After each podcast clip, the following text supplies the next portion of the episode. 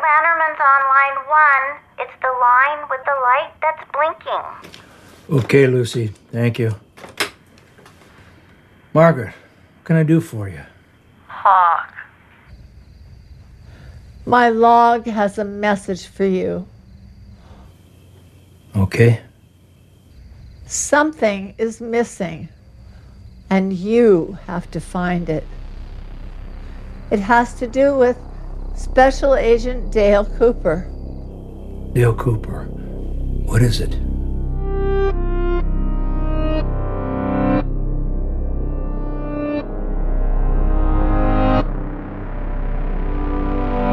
Welcome to Twin Peaks Rewatch from the Idle Thumbs Network. I am Chris Remo, I'm Jake Rodkin. and here we are, Jake. It's we did it. It's back. we we did it, Chris. We did it. All of our hard work paid off. Yeah. So So we watched new Twin Peaks last night we did. for the first time in our lifetimes because while we were alive during the original run of Twin Peaks, I don't think either of us. No, if you I were a little older than I was. if I but- ever watched Twin Peaks when it was new, it was by mistake when I was hoping my parents would change the channel to something else. right, Um, yeah, Showtime aired two episodes on TV and four episodes in total, episodes one, two, three, and four on the internet. This episode of this show, we're just going to talk about the first episode, about Yeah. the season three season premiere. Um, and we've both seen the first 2 We've se- episodes. we throttled ourselves there because we thought it would be better for the podcast if we could try and not have four episodes worth of knowledge in our head. yeah, just as we're talking about the first episode. So we're going to, over the course of this week, I imagine just be releasing episodes over the next two weeks, I suppose. Yeah. So uh, episode two, our discussion of the Twin Peaks: The Return episode two will come out probably just a few days from now. So you Right. won't have to wait too long for us to get there. Um, episodes three and four air on Showtime on the TV network next weekend. So like over the next two weeks, Showtime will release all four episodes to everyone, and we will release four podcast episodes to everyone. Yep. So. So, Twin Peaks: The Return, episode one. Uh, yeah, let's see. It was written by David Lynch and Mark Frost. it was directed by David Lynch, and Yeah. it aired May 21st, 2017. That's going to be those credits are going to be true for every episode in this season, right? Yes, so I think I'm probably exciting. just going to list the original air date. I mean, Okay. I, we'll see. We'll see. see, it, see how it, how it strikes you. So, We'll get a one Le- Lesli Linka Glatter guest appearance. So before we, um, we're going to share our just straight reactions, I think. But as usual, as with all the episodes of Rewatch, um, I'm going to start off with a quick summary, which I think is going to be actually really important for this season because there are already a lot of plot threads. So in as we open the first episode of this season, Cooper remains in the Black Lodge, seemingly, where he continues to interact with the giant before uh, disappearing in a weird digital effect. At the same time, a young man in a room in a New York City skyscraper watches a large glass box for something undefined to happen before illicitly letting his girlfriend into the room, starting to make out with her, and getting murdered by a David Lynchian video effect. Um, Cooper's doppelganger rolls up in a Mercedes Benz, kicks a guy's ass, and meets up with his unsavory crew in the middle of nowhere. And in Buckhorn, South Dakota, a woman named Ruth Davenport is found murdered in her apartment, head severed, and body missing, paired with an unidentified male body in her bed. And finally, throughout, we also catch up with a few old friends from the town of Twin Peaks. that sounds accurate. Yeah. Uh, so you want to just talk about the episode in general? Yeah.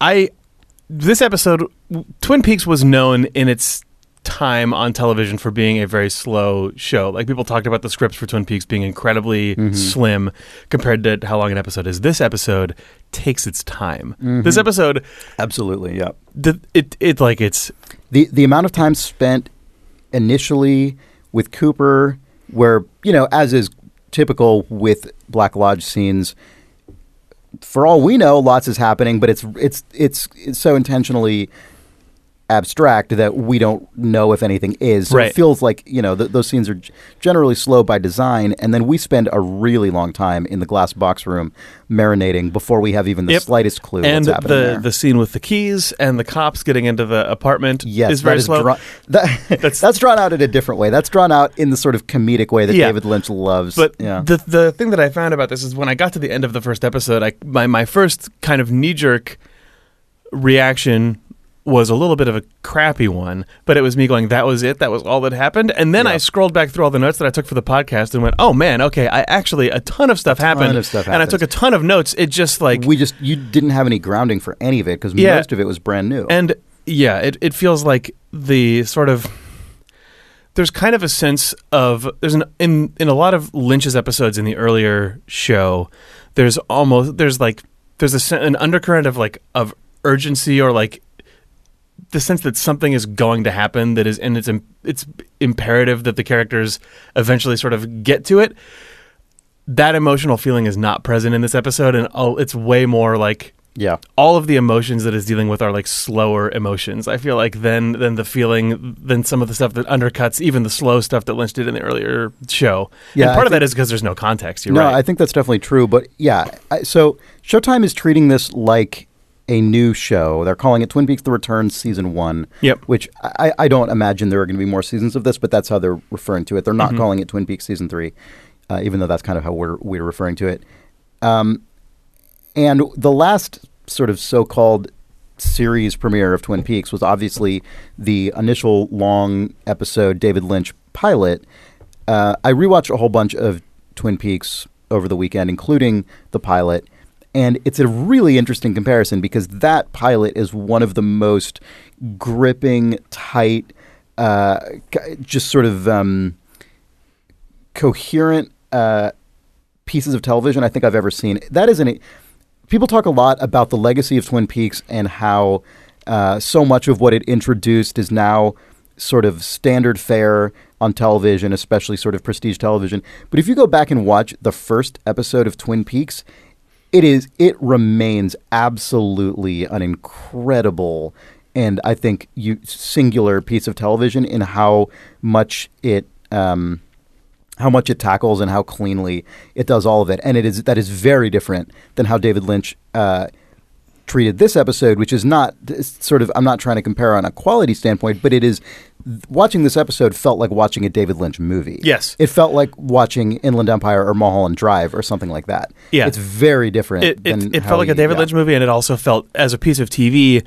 like he was coming at it trusting that the audience would watch more of it than this episode. It Yeah. doesn't feel like its job is to grab you and convince you to keep watching it. It's sort of like mm-hmm. you're just going to burn through. Yeah. these in your app or your DVR or whatever. Like the show will be presented to you basically on a plate because you requested it. And I think that this this series is being made with that awareness in mind. Which is interesting because I've seen statements from both Lynch himself as well as people from Showtime who and it's understandable why a Showtime executive would say this, but nonetheless, I've seen statements from from Lynch and others that it's not necessary to be familiar with Twin Peaks before watching this. And while there are so many new threads in this that that might be true in some sense, there's a, there is very as you sort of indicated there's very little reason given in this episode to know why you specifically care about any of this stuff. And it seems to me without already having some amount of emotional investment in Twin Peaks and even in the few existing characters we I know that there are going to be lots more characters to come that we already know but without some kind of buy-in Yep. it's hard to imagine knowing what to make of this episode if you haven't if you aren't already dedicated to watching the whole thing i, I tried to put myself in the mind of a non-twin peaks watcher watching this pilot and i would i would have no clue i, I have no idea what i would think Yeah, I, I, I also found it hard to put myself in that mindset. But actually, I, uh, I realized we should put ourselves in, in our own mindsets and communicate. What did you actually? What did you enjoy watching this? What did you think in general of this episode? yeah Uh, it's hard to say i think so i loved how it looked i mean again just, I loved yeah how it looked felt- and how it how it felt. We're yeah, both, it yeah. felt like watching a David Lynch movie. It really did. I mean, but including the fact that so much. I mean, the color palette was much colder. than the Twin Peaks color. But it was a totally different color palette than Twin Peaks. Uh, had has a um, stilted kind of dialogue approach that I think of as very much a property of of David Lynch's work, but less so in the original Twin Peaks show, which has more of a sort of television Yep. approach to dialogue. Um, yeah, I mean, I I did like it a lot, but it was really different than anything I would have expected. Except that as soon as I saw it, it was it was. I realized, oh, I sh- this is of course what I should have expected. I remember even sort of projecting on our our catch up podcast that we did last week. I bet this is going to be more like a David Lynch movie, and it absolutely was. I, I feel the same way. Like I, when I was watching it, there, there was there was a hesitancy in me the Yeah, entire time me that I was watching, especially the first episode. But at the same time, I think I had the same experience as you, where I ended up burning through two episodes, uh, pretty Yeah, much devoured them, and then and then one. went. Geez, I know the fact that there are two more out there right right now. I want to keep killing me. watching Yeah, this. uh-huh. So it, it was a it was a strange feeling, and yeah, I I know. uh, Last week on the catch up episode, we we both said, oh, it's probably going to be more like a David Lynch movie. I didn't internalize how much that would be true, and when when watching this, I s- or when watching this uh, premiere, I thought to myself. Geez, okay. I went back and watched some old Twin Peaks. I listened to the old Yep. episodes of Twin Peaks rewatch. What I should have been doing was rewatching Watching Lo- like I should have been watching movie. Lost know, Highway for the first Yeah. time in a decade. I should have been watching Mulholland Drive for the first Yeah. time in a decade. I haven't rewatched. I haven't gone back to those movies in a while, I haven't either, and I feel like I should sometime in the early, like in the first third of this season. Like I want to now because Mm-hmm. this this episode reminded me of things that I enjoyed about Twin Peaks. But yeah, it also reminded me like, oh, I just like David Lynch movies, Yeah. and I haven't watched one in a long time other than Twin Peaks. Yeah. I mean, this episode certainly reminded me that there is a sort of specific sensibility and uniqueness to to David Lynch's just cinematic world that is totally uh, great and specific and uncommon and, on all of the you know, I, I think in part because he hasn't made a movie in over a decade. His last film was Inland Empire, and that I think was not as widely seen as certainly Mulholland Drive, which was a really which was a big success. And uh, Mulholland Drive is also probably the closest he's gone back to the Twin Peaks Blue Velvet well stylistically and sort of content wise. yeah, but it's so much more abstract than either of those. Oh yeah, it things. is. It, it's like the next sort of step up yeah, in, on that. Yeah, and uh, you know, I think I, I possibly in part because he's been less active in film and television in the last couple decades, all things considered. I think he's uh, there's sort of this like meme that has cropped up, which is like, oh, David Lynch. It's like when you do like wacky, weird. It's like David Lynch. It means like wacky and weird and surreal and sort of abstract. But there is such a specificity to his brand of that that it feels it is really fascinating to get immersed in that again for the first time in many many years. Yeah, we can we can talk about this more when we get into the later episodes. But even just my feeling of is this what I want? Is this the show that I want to be watching? Fell away the longer that I was watching it when I sort of realized, oh man, okay, this is going to be a calculated experience built to be like longer than just this episode. Like you know, Mm-hmm. You know what's also interesting is we know there are about 8 million Twin Peaks returning cast members Yes. in this show, and we saw very few of them in this episode. Yep. And actually, if you go back and watch the uh, the original premiere of Twin Peaks, The pilot? the pilot, there are there is not a lot of humor in that episode.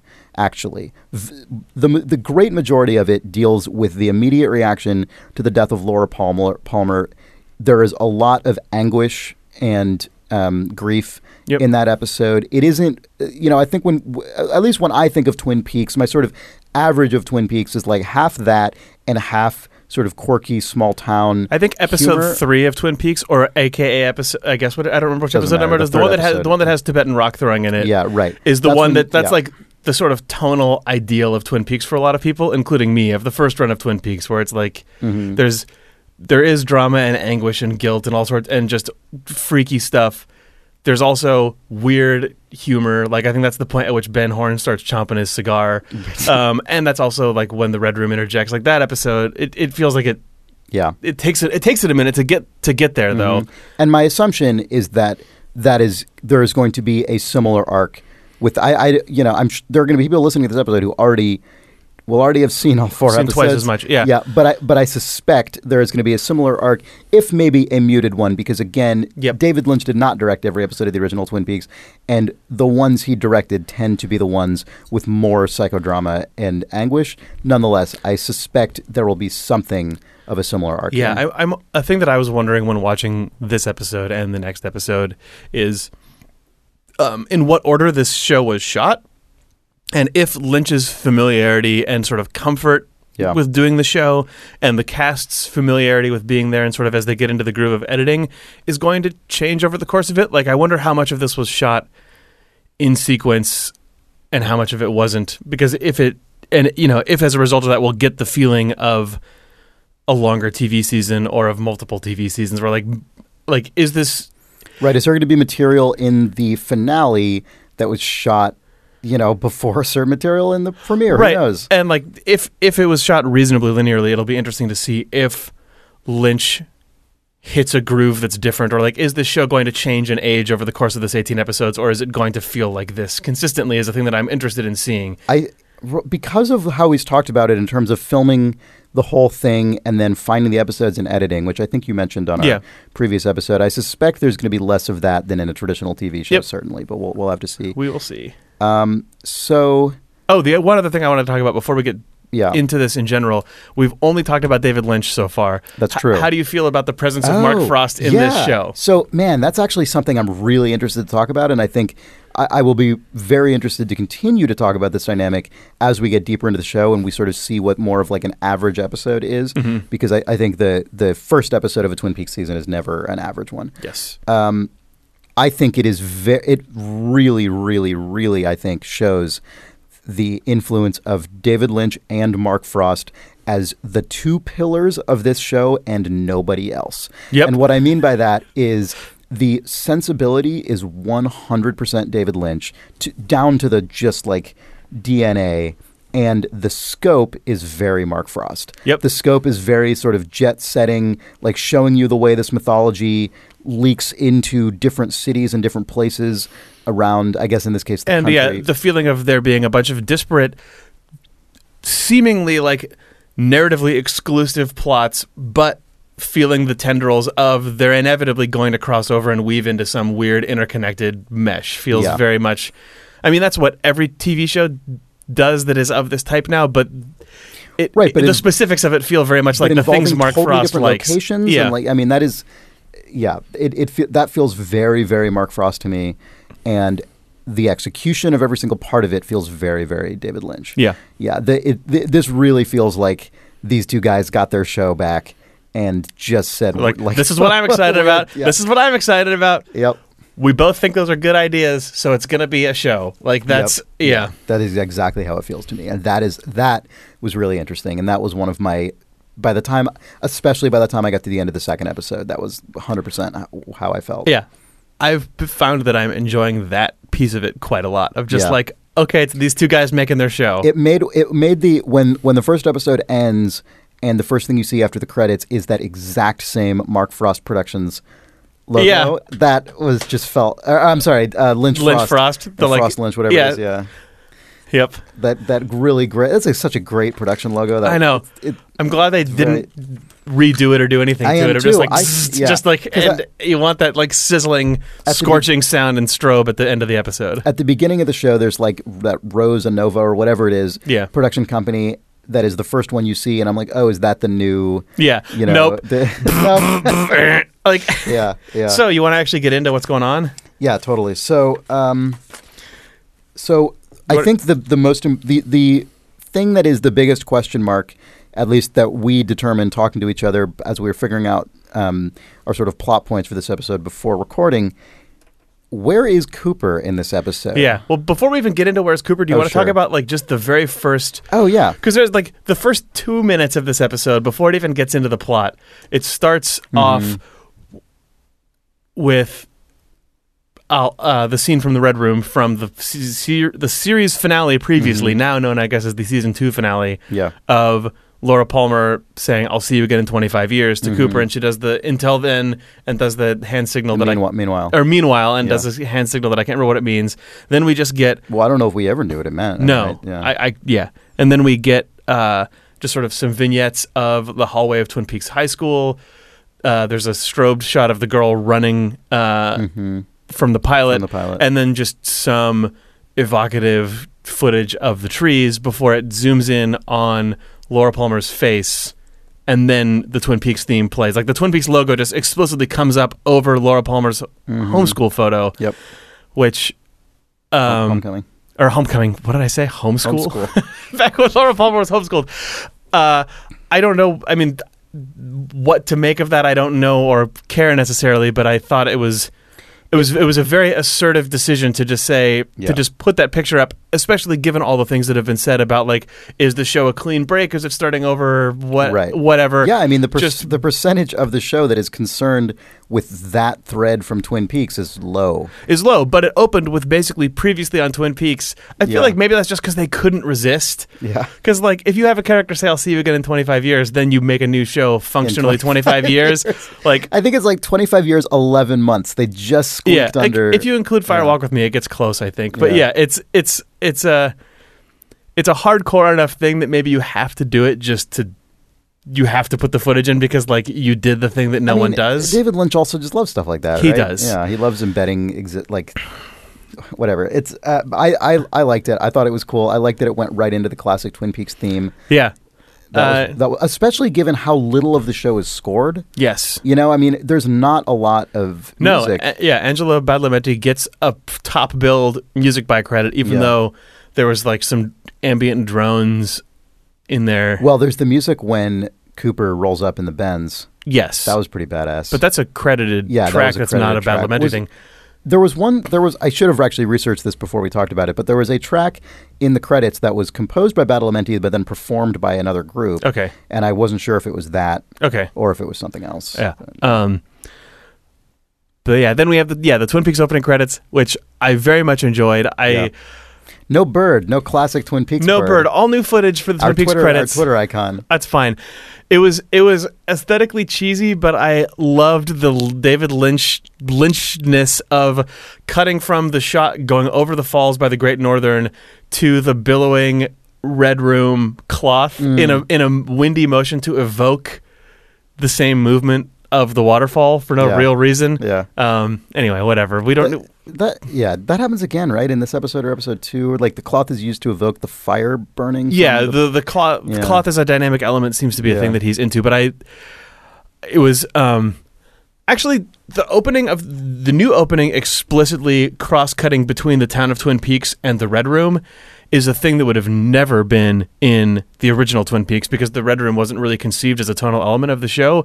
And it's also interesting to me that they're just explicitly now in the opening of twin peaks saying this is what twin peaks is. It's actually these two worlds.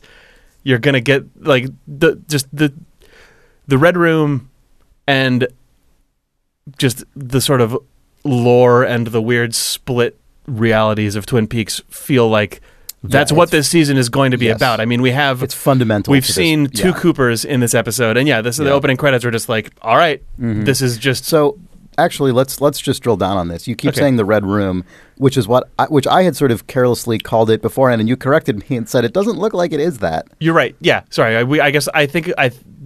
We open with the Red Room because we open with footage from the 90s. But then when we actually see new footage of Cooper for the first time, it's in black and white. It's him with the giant, who is credited not as the giant or as any sort of other evocative name. He's his actor in the closing credits is just a string of question marks, Yeah. which is which is weird. But Well, his actor is the guy's actual name, but yeah, his, role, his, yeah, is his role is credited as question marks. But yeah, that's you're right. I also at first was like, oh, it's the red room.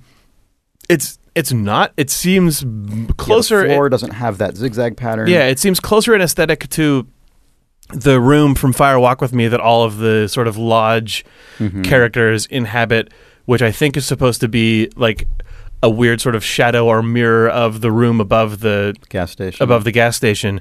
It- but even this looks different than that. Like it's it's evocative of that with the sort of like really dumpy furniture and the old like just the old dumpy furniture and the gramophone and the sort of really painterly textures on the wall and floor. But even then, it's not it's not It's not literally the, same. It's definitely not the same set. Yeah, which Yeah. I don't know what that means because when there are locations from old Twin Peaks in this show, they tend to be pretty meticulously recreated. Yeah, so this being a different looks like it. space it's hard to know if it's just if that has a specific meaning it or feels very intentional, but we I wouldn't be surprised if we went the entire series and never never figured out what the intention was. it it definitely feels the way that like Lynch sort of has the the the sort of lodge space in the series was basically only the red room and then in Fire Walk with Me Lynch started or even in, in the la- in at first it was just that one room with the chairs and then in the last episode Lynch sort of blew it out into being the curtain partitioned square rooms that seem to go on forever but they have different spaces that mean different things. Then in Fire Walk with Me there was the room that Laura walks into with the painting and the floral wallpaper and also the the space above the gas station and it feels like this might just be him continuing to extend that space out but yeah to what purpose who knows Yeah, yeah. Uh, so, do you want to? I mean, I, I think it is safe to wait and see on this thread, right? Do you want to move on? Yeah, I mean, the giant drops a bunch of clues and l- drops a bunch of names. The number 430, Richard That's and true, Linda, yeah, and yeah. two birds with one stone. He says a bunch of giant esque clues, but We don't know. They don't- Yeah. they're they're left behind after Mhm. this. Yep. Um, So the I would say the, the to me the the biggest thing, the biggest sort of plot thread in this episode, in part because it's the the next one we encounter, and also because a lot of time is spent there, and because weird shit happens, is the guy in the glass box room yeah, watching that. Uh, we don't know what this is. It's uh, funded by supposedly A billionaire. an anonymous billionaire. Yeah, um, the guy who had this custodian watcher job previously saw something in the box but wouldn't say what it is.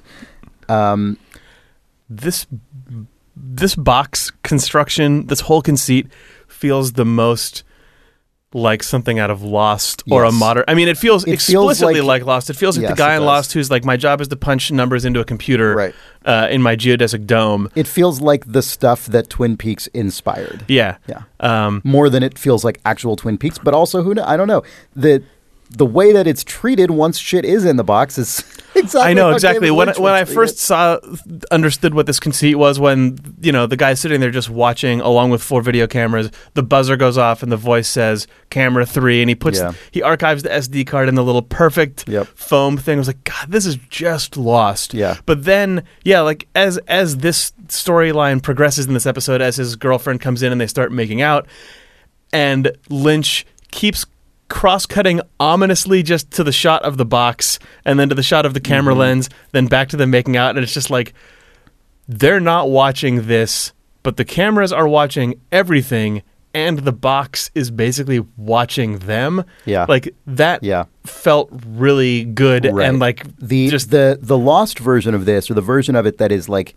the, the the sort of general descendant of Twin Peaks version, is much more clinical, uh, much more sort of like eh, concerned with like the technoc like the technocratic sort of element. Oh of yeah, it. the computers The- would start going crazy. The lights would start flickering, and they would Oh, but uh, like again, all sorts like- of. but again, the but foc- the not in a, focus- oh man, that sounds like a Lynch thing. Sorry, but in a bad way. But I mean, the, what I'm what I'm saying is broader, which is that the focus of the show in those scenes is like, what is the mystery going on here? Right. Like, who made this and why? Which that is, I mean, as a viewer, that I, I care about that in this as well. Yes. But the thing that the show is concerned with in the moment is horrifying you in a visceral, like unnerving you and horrifying you in a visceral way, not in a sort of Yeah. like, intellectual Like way. it was inevitable once they started making out that something would go Yeah, of wrong. course, yeah. But the way that the way that Lynch drew that out was very good. Yeah.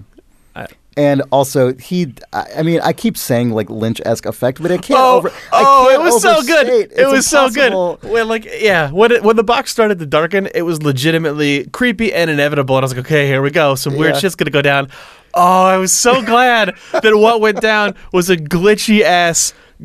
Like weird, blurry black and white effect that then killed them by motion blurring them. Yeah. like the actual, it it, was hundred percent the David Lynch thing, where it was like it was like because of the way that the lead up was presented, I was legitimately f- unnerved and freaked out by it. And then when the creepy blur effect just sort of like wobbles on them, Yeah. I kind of laughed at how Yeah, dumb it looked. But then it kept going for long enough that it became slightly unsettling in and of itself successfully to me. But at the same time, my note said uh, they are murdered by a special effect. Yeah, that's what I put too. And I, was said- so happy yeah, about I it. I said killed by a video effect. yeah, like, oh, David Lynch is I back. mean, I'm sure it's not 100%. actually video, but it, it 100% captures that like Yeah. video derived effect vibe that you see in his stuff all the time.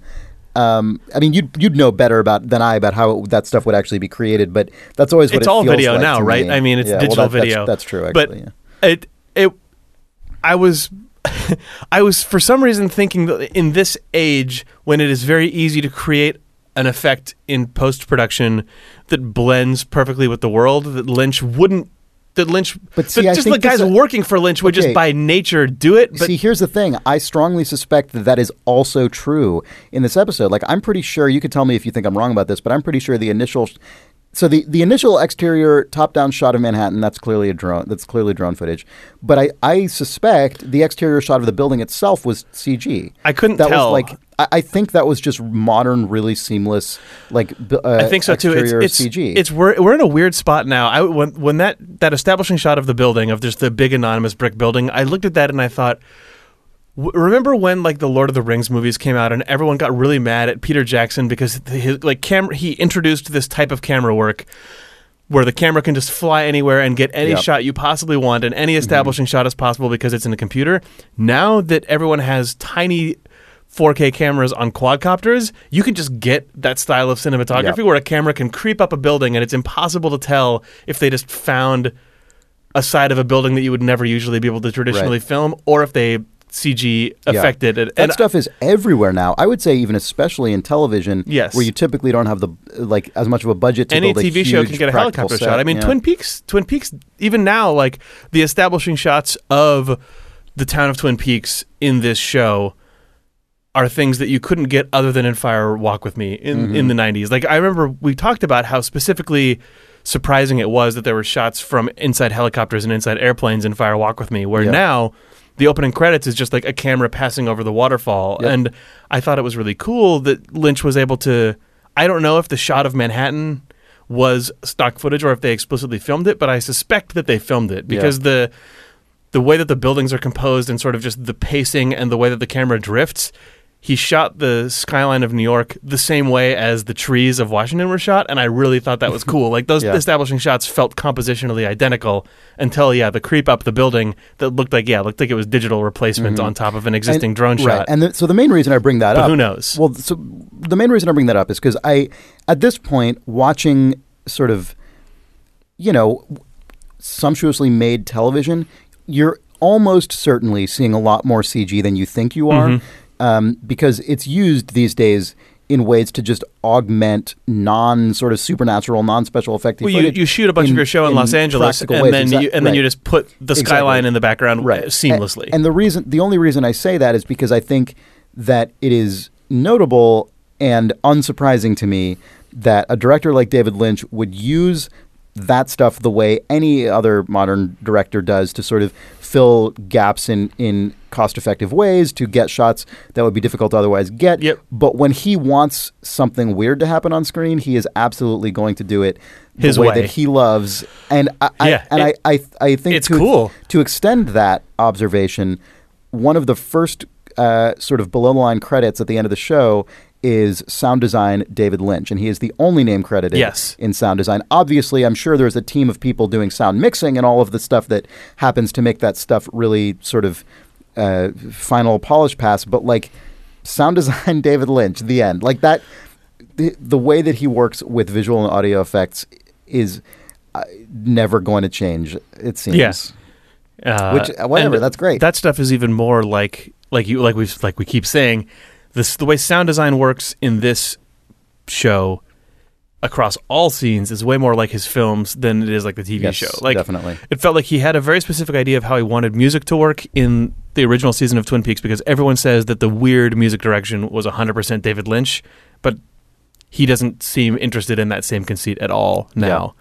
Um, but yeah. which is not surprising to me. I mean, he's always, I think, go, going back to his first film, I think he's always uh, done sound design on his movies. But as his filmography has progressed, he's be- I think he's become increasingly interested in sound design as the principal Yes. soundtrack The- to his work. Yep.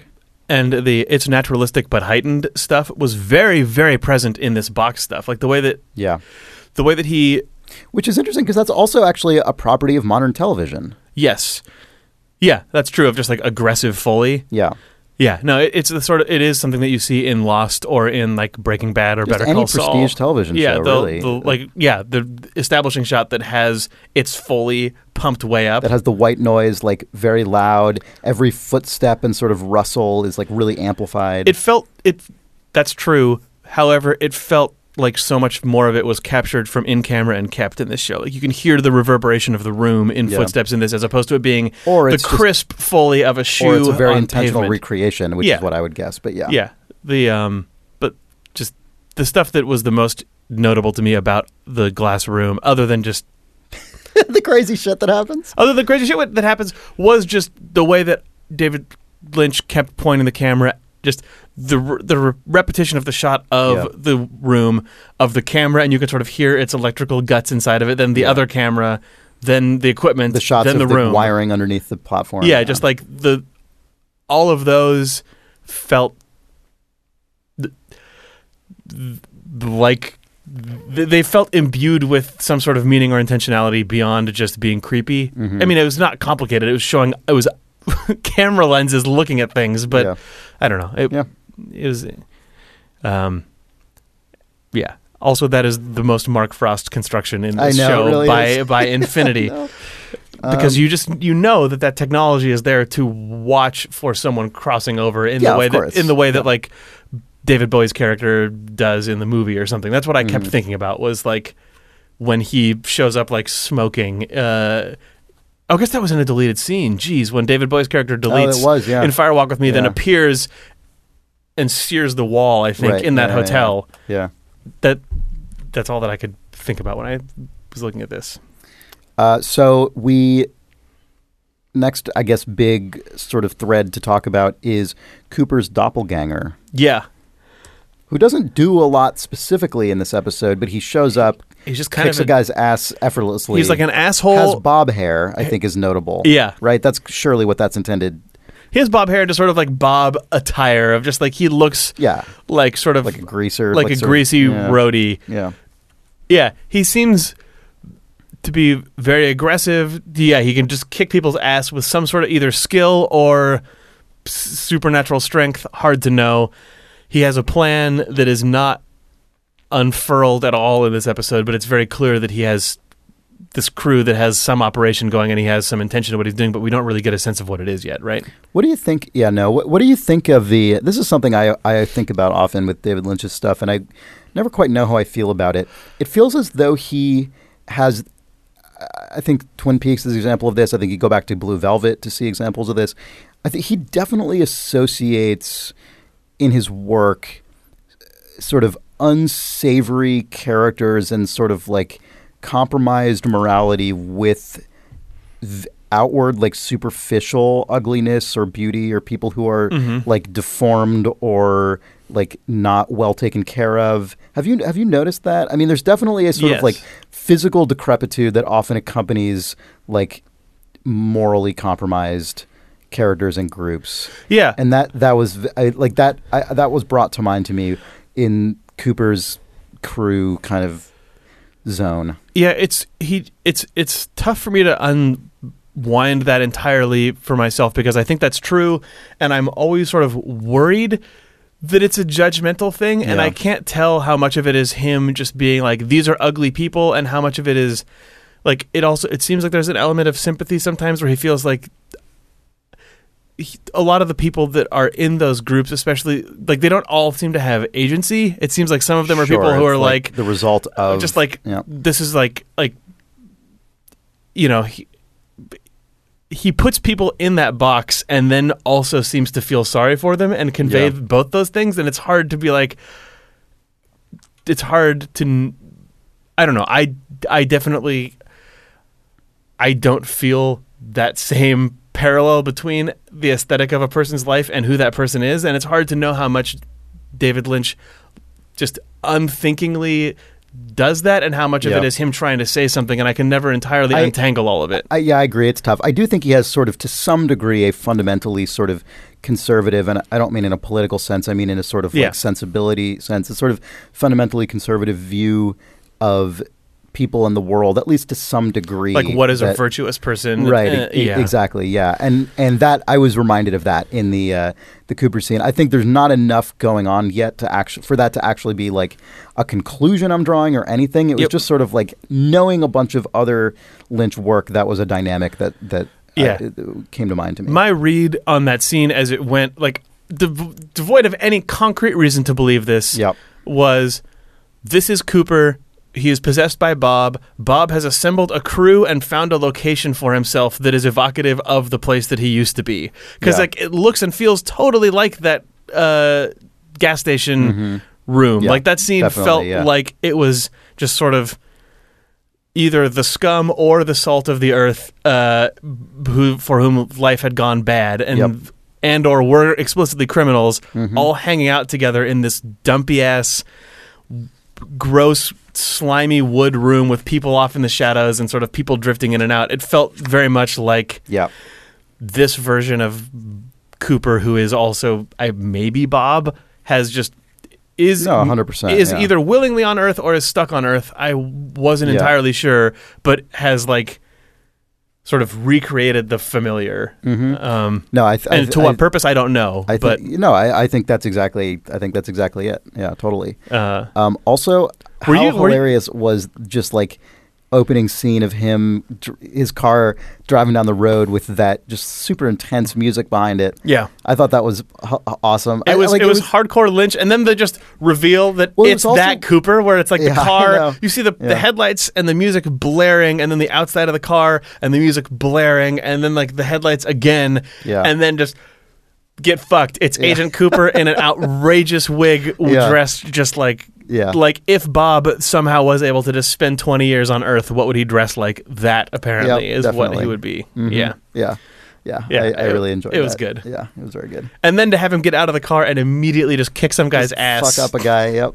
Yeah. Yeah, in a way that looked like yeah, it felt like the Terminator in Terminator 2 just destroying that guy to steal his motorcycle. Right. It Well, was the one that was even more intense to me was when he was sitting in the chair inside, and the guy comes in and tries to attack him, and he sort of just slant. That was a really great shot. Yeah. Just it felt really fluid. and Yeah. I, yeah. It was it was really well done. Um. So, but yeah, but that was also. yeah. There's not too much. I Infinite to say questions about- raised and not Yeah, answered, yeah, but you yeah. can sort of guess a lot of what's going Mm-hmm. on there. So a lot more of the episode uh, was concerned with the whole thread in Buckhorn, South Dakota. Yeah. Which involves a weird murder with two different victims, sort of body swapped, and uh, this school principal, Bill Hastings, whose prints were all over the apartment. He's brought in for questioning. Yeah. He sort of starts to fall apart during questioning. It's clear he's hiding something. Yeah. Um, and uh, I guess in episode one, that's mostly what we see. Oh, there's all that stuff with stuff the with the maintenance key. guy and everything. That's- God, that was hilarious to me. Oh, that stuff didn't play for me as well as I had Oh, hoped really? that it would. Okay. Yeah. Like I when I was watching all the stuff with the key and you know, with the the the slow moving woman and the police were trying to get into her next door neighbor's Yeah. apartment and she gives them the most circuitous route of like, oh, it's the manager. Well, actually, she his seems to have like memory problems or it's something. it's you know he- he's out of town, but his brother Yeah. might have the key, but I don't know where his brother is. But the maintenance guy knows. yeah. I have the key because I'm supposed to water the plants. All Yeah. of that stuff. It felt like stuff that I would have been so excited about had I read the script in advance, and then would be let down by how it was Mm. actually conveyed. It just didn't quite hit for me because Yeah. my expectation. Maybe this is my fault. Yep. Because my expectation for what style of Twin Peaks scene that was on the page feels didn't ring true to what was actually on the screen for Mm-hmm. me even though I, I did enjoy it for just like how laborious it was and like Sure. you know the weirdness of the maintenance guy but it just it didn't quite click for me as well as like when you get to the most like deep-seated versions of those in the twin peaks that we've seen it's stuff like the room service guy or Sure. you know yeah, or yeah. or whatever where like I, there's just more of a potency to it. i just Whereas fe- this felt like almost just sort of um, like what is this? It felt like an what end? exercise in frustration, Yeah, which yeah, like yeah. I appreciate it as that, but I just it felt like the actors maybe didn't know how to sort of What marinate in that was as, anything, yeah, as as well as as sometimes That's a fair. That's sometimes a fair that point. stuff just like those like or the stuff in the bank in one of in the last episode of Twin Peaks with the old guy who just like goes back and forth. Oh my god, I love that. I But, like- love that. You're right. This was not even close It to. you, yeah. it just didn't quite Yeah, bathe in that, even though I true, think on the page it was hoping it would, and it seemed like.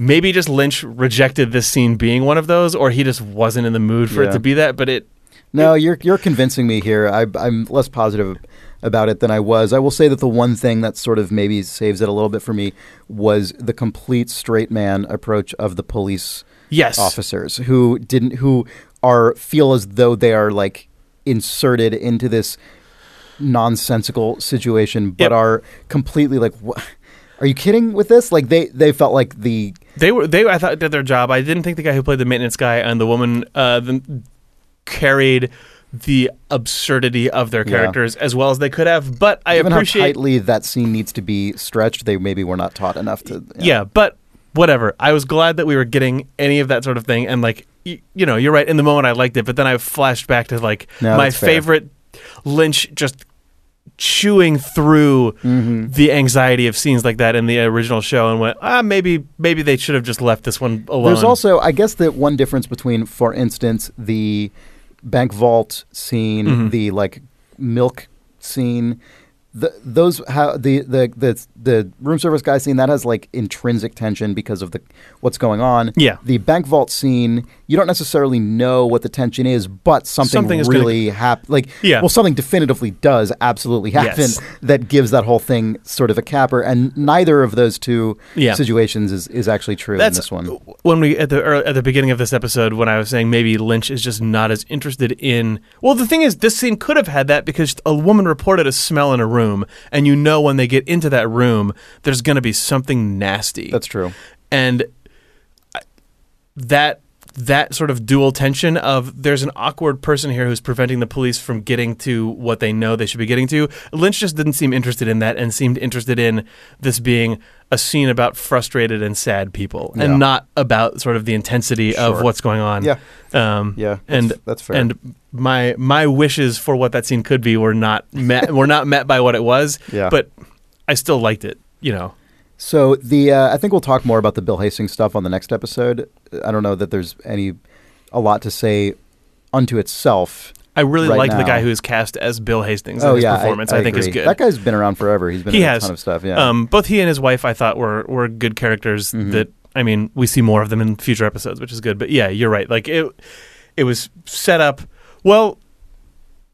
What is? oh, the- I also really, really, really like the. I guess he's the sheriff, yeah, or yeah, he's good. That whole that whole cast is good. There's part of me that that wished, even though it would be too close of a parallel to the pilot, that the se- that the season had actually opened with the scene with the women and the cops in the in the hotel in in uh instead of any of the Cooper in the, stuff. in the, the apartment building. Yeah, Yeah. that like that this show had just opened with a murder out in the middle of nowhere with this new character Yeah. and the sheriff and we just I don't know why I want that, but it's like I don't. I don't feel that way because I because I don't yet know how significant this will be relative to other events. that's true. It's hard to know. Yeah, I, I totally get where you're coming from though. In terms, I mean, it it, it is hard to deny that the first the first the pilot of Twin Peaks just has a sort of motivation and thrust that sucks everything into its orbit in a way that is so compelling. Yep. Uh, but It, it we'll also see- would we'll be, it would also would be evocative to me. Uh, like Twin Peaks opens with that, and then Fire Walk with Me more or less opens with Teresa Banks floating through the river and the words Teresa Banks there. So had this opened with Mm-hmm. yeah, that city and that woman in the hotel, sure. I would have liked It's it. apartment, I think. or in that apartment. It totally looks like they shot it in a hotel, Yeah. uh, or in a hotel that turned into an apartment. But yeah, you're right. Um, I don't.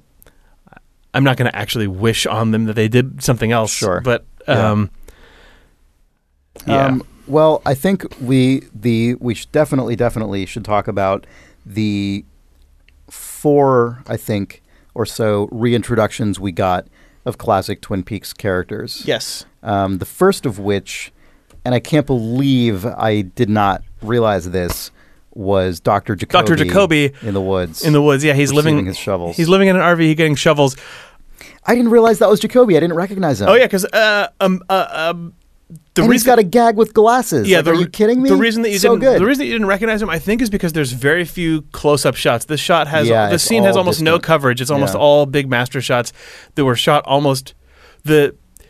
It was it, the whole opening of this episode felt more like Twin Peaks than I was expecting, and as like like core core Twin Peaks. So that when it got into all of the sort of slow stuff with the guy in the box, Mm-hmm. I, I wasn't. Ex- I wasn't. I was kind of thrown for a loop because we go from the scene with Cooper and the giant to that establishing shot of the RV out in the woods that felt totally like an establishing shot from Fire Walk with Me or something. Like the way that it was shot Yep. with the sort of interleaving perspective of the trees and the the lived in RV off in the distance and it just being creepy for without having to do any work just because of where Lynch placed the camera. But yeah, then Jacoby a- an anonymous man with huge welding glasses walks out of the trailer, flips up the welding glasses to reveal reveal that underneath he's wearing Jacoby's red and blue Oh, sunglasses. so good. that yeah, that was a good character introduction. I I understand why David Lynch. I don't literally understand why he kept it in a wide shot, but I mean I understand.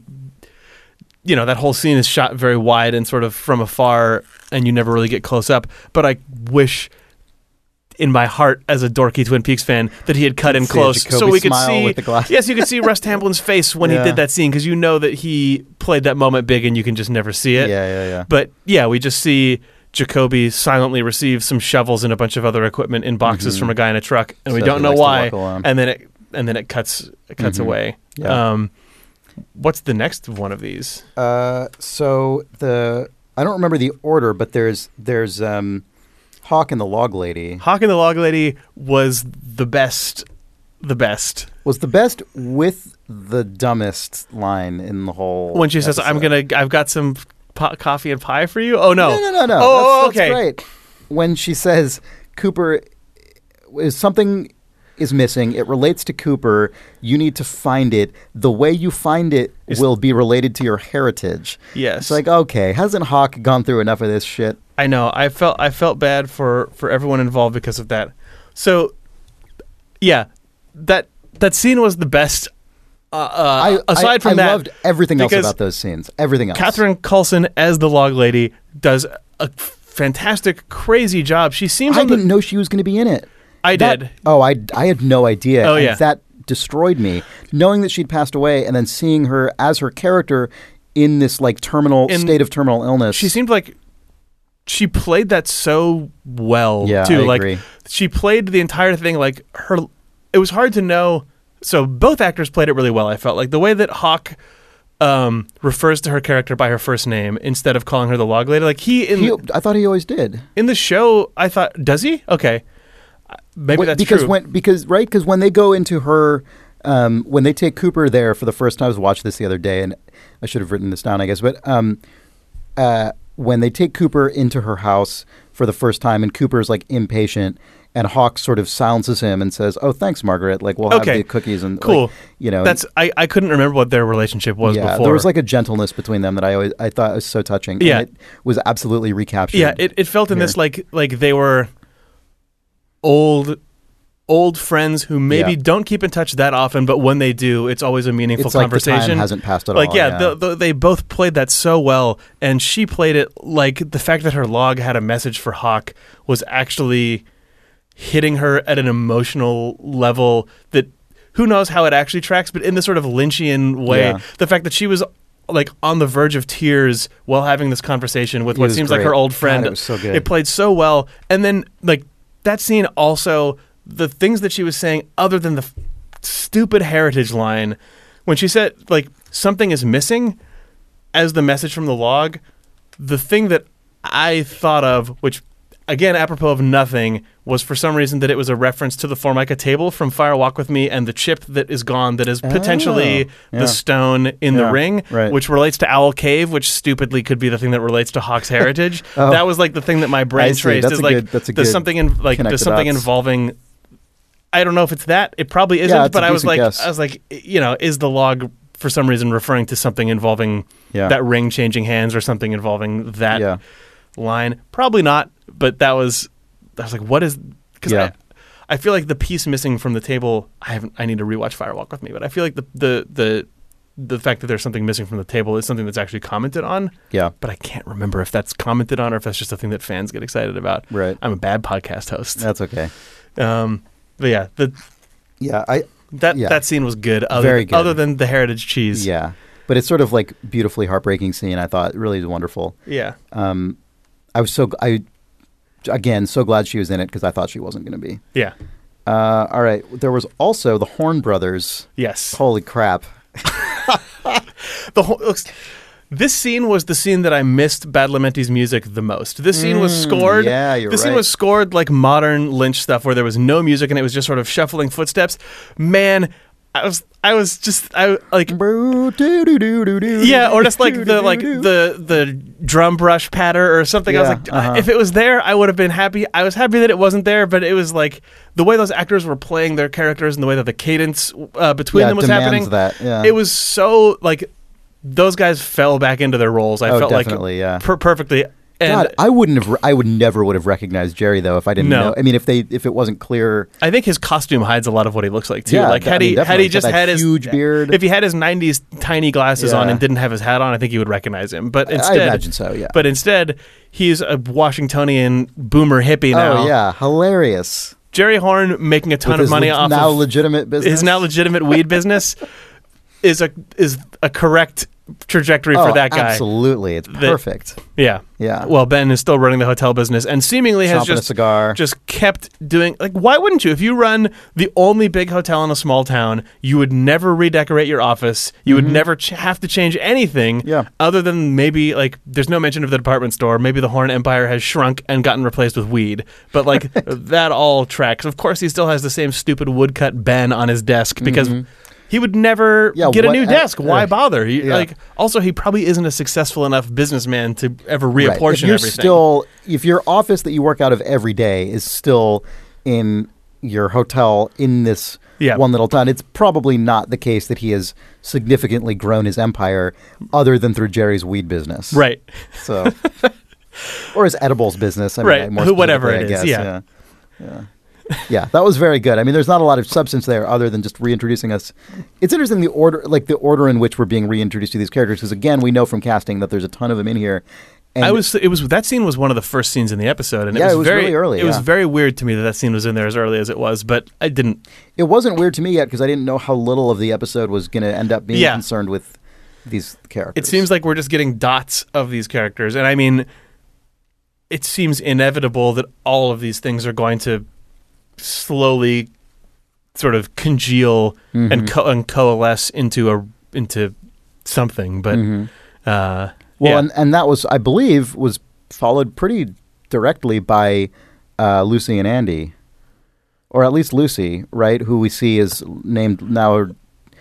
Nameplate says Lucy Brennan, yes, married to Andy. Yeah, there's the the small scene with her, and the insurance salesman comes up and says which, and wants to talk to Sheriff Truman, and she says which Sheriff Truman. Yeah, that was another one of those scenes that went on forever and was a little. I felt like it overextended itself a bit Yeah. for me, but who knows? Um, it was just a lot of back and forth where it seemed like the guy literally wasn't listening to what she was saying. Yeah. I, I'm not sure. Like, did he not know the one he was the first name of the one he was looking for? it seems Unclear. like yeah, it seems. But it- I guess we'll just have to see if that ends up actually being something, or if it's just a sort of Twin Peaks wackiness. I was slightly disappointed that everyone seems to have literally the same job. Like the fact that Hawk isn't just the sheriff, ev- since Sheriff Mm. Truman isn't in the show, felt weird. The fact that like it's still Deputy Andy, it's still Deputy Chief Hawk, and maybe Sheriff Truman's son has now eclipsed all of them to become the sheriff. That was the implication, at least when when When she said two sheriffs, which yeah. Sheriff Truman, yeah, yeah. like there's the actual Sheriff Like- and then there's like we still call him Sheriff Truman. Yeah, like if Yeah, that's true, what a crappy situation for Andy and Hawk that they were passed over by some guy's kid. Like, why isn't Hawk the sheriff if that's the case? Yeah. but that's true. I guess we'll just have to wait and see. yeah, we'll see. yeah, yeah, yeah. But that's, Um, that's true. I, I'm not necessarily bothered by that yet, mainly because I so much of the rest of the show is so different and so Yeah. so many new elements are being introduced. But it, I, I also don't yet know what the overall balance Yeah. of material is going to be. So who who knows? Oh, I know. Just it was just it was a just a tiny like lame no, I- fanboy detail. No, that's funny when you think about the sort of theoretical job progression. That is a bummer for Hawk. Maybe. Yeah. Andy, I, um, that's less. Andy maybe never had Yeah. aspirations, but Hawk Yeah. already was on the leadership chain. Right. So if he Yeah. spent 25 years as de- deputy dep- chief, I hope he had a good reason for that being Right. the case. yeah. Uh, and I hope that Yeah. Mark Frost and David Lynch did. Otherwise, it just seems like casual racism in the workplace. Uh, it's his heritage, Jake. Oh my God. uh, Uh, all right. Well, I think that is the that is all of the. Uh, there's the tiny scene oh. uh, for Ketchup, which is Andy shows up.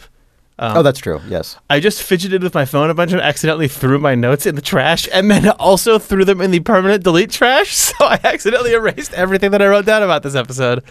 Uh, Good thing we just recorded a podcast about yeah. it. Yeah. But there's just that tiny scene in the first episode I, uh, where Hawk relays that he got the call from Right. the log lady and they bring out the big dumpster files with the red Oh, red that was in the on first them. episode? I thought it was. Oh, sorry. Okay, I totally I th- remembered that as being in the second, but I bet you're right. And Andy shows up, and Hawk says, "Andy, go get all the stuff about Agent Cooper." And then I think he says, "I'll get the donuts and the coffee," which Yeah, is like the I most. Think, I think you're right. uh, that's like the only sort of like loving wink to Twin Peaks nostalgia. Mm-hmm. Um, but that was there. Oh, and then we didn't talk about how the episode ends, which is the best, the best of David Oh, Lynch yeah, yeah, yeah, of all time. With you know, they have the warrant to go through. Um, Bill Hastings' to go through the Hastings car. household and through his car, and then the the investigating officer says. Something's wrong. My flashlight broke. But the Yeah, way his, know, he's got the way his, the way his flashlight broke is makes it just go meh, Ominously meh, blink, meh. Just yeah. ominously blink. It didn't break. He's just an old man, and that light has a blink function. But uh, the, sh- the the episode ending with the flashlight just going bah, bah, bah, blinking on that piece of flesh in the back of the trunk Yep. was very good Yeah. and very cheesy. Also, th- um, I have no idea what to make of the Bill Hastings case or of his involvement in the murder and what he's hiding and what he's not saying. Obviously, there's more going on Yeah. than he is willing to admit. Also, maybe more is going on than he is consciously willing to admit, and I'm not sure what the deal is with that. But opening the trunk and seeing the big pile of fish, uh, fishing gear that then has a piece of human flesh under it Mm-hmm. was a thousand million bajillion percent evocative of Leland Palmer having his golf clubs in the trunk and Maddy Ferguson's body being buried Yeah. underneath it. Yeah, yeah, yeah. And that immediately was like, what you know, how aware. I mean, this is maybe a idiotic thing to say, but we don't technically know it's human flesh, do we? No, there's just there's just organic remains Yeah, in the car, and we Yeah. don't know. Yeah, I don't know what that is, but it's just, yeah. I, I don't. I'm not saying that to immediately be like, oh, well, obviously, No, I know, I know. I mean, no I think that's what most people would assume, but to, yeah. to draw. But it was very, it was Mhm, very definitely. reminiscent of that. I mean, the the investigators never actually go past the golf clubs and find Maddy's body in that scene in in season two of Twin Peaks, but that sort of benign like American guy crap in a car that then Yeah. has creepy shit underneath it, Mhm. almost to the point of being on the nose. I mean, So- David Lynch loves that stuff, right? Yes. Blue Velvet, the way that movie opens, and then what the entire rest of the movie is. yes, Yeah, yeah. um, I guess that that is to quickly go back. That is, I suppose, a slight rebuttal to my thing about David Lynch associating sort of outward, um, like decrepitude with inner decrepitude. He also he's also clearly very concerned with. Um, he's he's very interested in uh, facade of yes. American kind of it all kind of cuts both ways because a lot of the sort of weird shadow people and people who are like physically not average end up often being the messengers of truth or the people who end Yeah. up delivering salvation true, or the yeah. information that you need to redeem yourself or to sort of uncover the the shadows like what's or what what is in the shadows of the sort of you know benign and pristine American life that secretly contains a ton of dark shit. Yeah. Yeah. Well, on that, on Secret American Life, American Life secretly containing a ton of ton of dark shit, Twin Peaks. uh, we will be back later this week for our episode on the second. Um, Oh, do we want to do any reader mail? oh, we didn't put any aside. Oh yeah, maybe we. We're already past an hour. since this, let's. since these episodes aired as a two-parter, let's do reader mail later next later this week. So if you have thoughts on the first two episodes of Twin Peaks: The Return, Yeah. And- write write us to Twin Peaks at idlethumbs.net. And feel free to write us email about any of the first four or whatever you've seen so far. But please, in the subject line, if you could, just to help us out, could you indicate what episodes it pertains to? Because we are trying to sort of do our best to preserve the sensation of, of watching these one at a time, even though that may not be how most of them are watching now. But for posterity, For posterity we want to do it the same way we did the original and run. because that rhythm is going to be maintained for the middle like 13 weeks of this season so Yeah. we're sort of trying to keep it consistent Yeah, exactly. Uh, but please do write in. We love we love getting your emails. That was a real fun part about Yeah. the the original one of this show. Again, the email address is twinpeaks at idlethumbs.net. Also, uh, we have a forum at twinpeaksrewatch.com that has threads for every episode. Um, it starts off as a place to just sort of discuss the episode as you watch it, and then we paste the episode into that thread, and it sort of becomes a general discussion place about that episode. Both episodes one and two uh, have forum threads that already have some good discussion going on. So if you're looking for a place online to just talk about Twin Peaks as you watch it, um, our forums are a good place to go. They've traditionally had really great discussion. If you listen to our rewatch of seasons one and two, you'll remember that was a huge piece of it too. And finally, one new thing is that we these episodes are exist not just in podcast form but also in video form. If you go to our website twinpeaksrewatch.com on the episode page for each episode on the sort of standalone page for each episode, there uh, will be a video embedded Yep. at the top. And if it's not out right when the episode comes out, it'll be out sh- probably later that So day. So if you prefer watching things on YouTube to listening to them on podcast, if you just want to hear this exact content but see us, If you want to be creeped out by us not looking like what you expected us to look like, which seems to be a common experience, uh, that's that's available. Anyway, you can watch this- you can watch me fidget with and probably find the exact moment at which I delete, delete- the notes from this week's episode during the middle of this episode. Yeah, yeah. Um, all right, so this has been a, a long episode for this show. They, they'll probably settle back into an, a More more, like 40-minute typical episodes, yeah. length as as you know we're just watching episodes one by one. But again, thanks for joining us. All the stuff that we mentioned can be found somewhere or another at twinpeaksrewatch.com. Please do tell a friend if you enjoy listening to this along with watching the show. That is the only way we spread the original show, and we really, really appreciated all the word of mouth we got. It meant a lot to us. And again, we'll be back in a few days for Idle Thumbs. I am Chris Remo. I'm Jake Rodkin. All right, goodbye. Goodbye.